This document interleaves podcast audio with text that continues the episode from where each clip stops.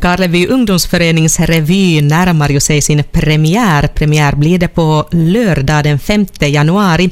Och nu har jag med mig producent och också manusförfattare, delvis åtminstone, Paulina Holmqvist på tråden. Hej och välkommen till Radio Vasa. Hej, tack, tack. Nu i år så har ju ni en helt ny regissör, men inte ändå helt så där ny för huset. Sofie Lybeck, hon har varit koreograf förr, men tar nu i år också an regissörsrollen. Hur är det att ha samma person i båda uppgifterna? Det är ju det är som roligt att ha henne tillbaka i och med att hon känner till huset och, och känner oss och våra, våra sätt, både på gott och ont. Eh, så det är roligt att ha henne där och, och roligt att ha henne som regissör. Eh, det är klart att hon har mycket jobb när hon är både koreograf och regissör så det belastar henne ganska mycket för tillfället. Men, men vi är glada för att, för att uh, hon, uh, hon bidrar med så mycket av sin kunskap och sin energi och sitt, sitt kunnande. Så jo, det är roligt. Och ni lär också ha riktigt rekordår nu när det gäller medverkande. Hur många personer är det som står på scen? Alltså det är 34, vilket är, det, det är en massiv mängd av, av folk, men det är verkligen roligt för att drygt 10 av dem är helt nya och unga ungdomar och när det är ungdomsverksamhet så är det ju super att det finns intresse för revy.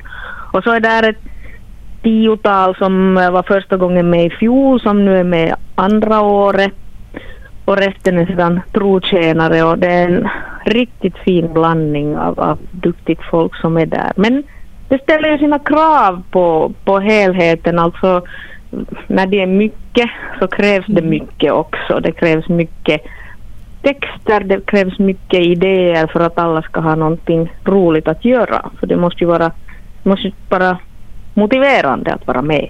Och säkert en hel del kläder och kostymer också. Oj ja, verkligen.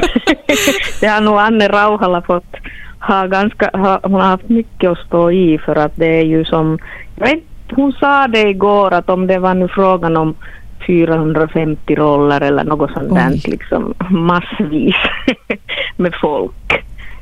Men att de har ju varit jätteduktiga på att, att också söka själv. Vi har ett stort klädlager på Ljungsborg som som betjänar oss i sånt här att man kan hitta, man kan fynda där och, och komma med förslag åt Anne och så godkänner hon eller, eller ratar när det gäller sådana normalkostymer.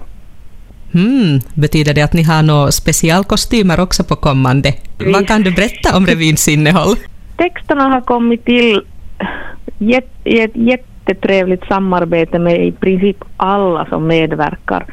Att, att äh, nästan alla har bidragit med någonting. Och så, vi har en lång revy och jag säger det med stolthet just därför mm. att alla har bidragit med någonting och, och, och, och, det känns så jättevärdefullt att ha med av alla, alla de här människornas olika slags humor och sådana häftiga idéer.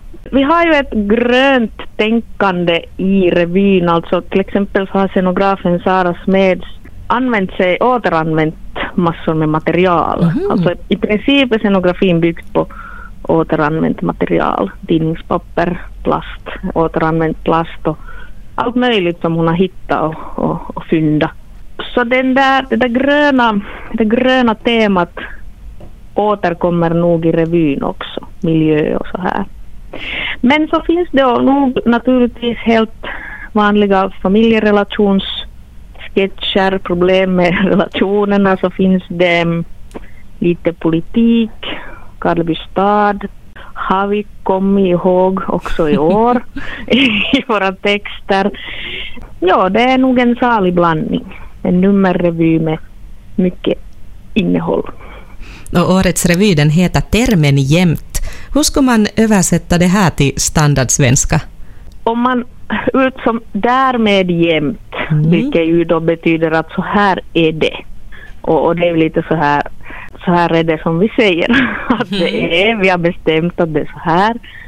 Och det har ju hänt sig att saker och ting har slagit in efter att vi har haft dem i revyn så händer det sen följande ja. år. eller något år senare. Så därför, därför är vi nu säkra på det är så här som vi målar upp äh, vårt samhälle. Sen har det också att göra lite med jämlikhet, jämställdhet, man kan tänka det på det sättet också. Och därmed jämnt, alltså jämna år eftersom äh, föreningen fyller 125 och föreningshuset fyller 110 mm. nu i år.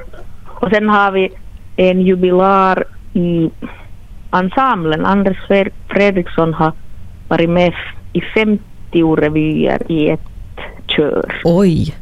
Ja, jag tror att det är unikt i världen kanske. Ja. Men jag ska återgå lite till den här dialekten. Mm. Tror du att eh, till exempel för en Vasabo som tar sig till Ljungsborg, kommer man att förstå revyn? Ja, det tror jag nog. Jag skulle nog säga att en svenskspråkig person förstår den, för när till och med finskspråkiga kan få någonting ut av den mm. så, så tror jag nog att en svenskspråkig... Vi tycker ju att den här dialekten är inte till exempel lika krånglig som Närpes dialekt. Mm. så det beror på vad man är van med.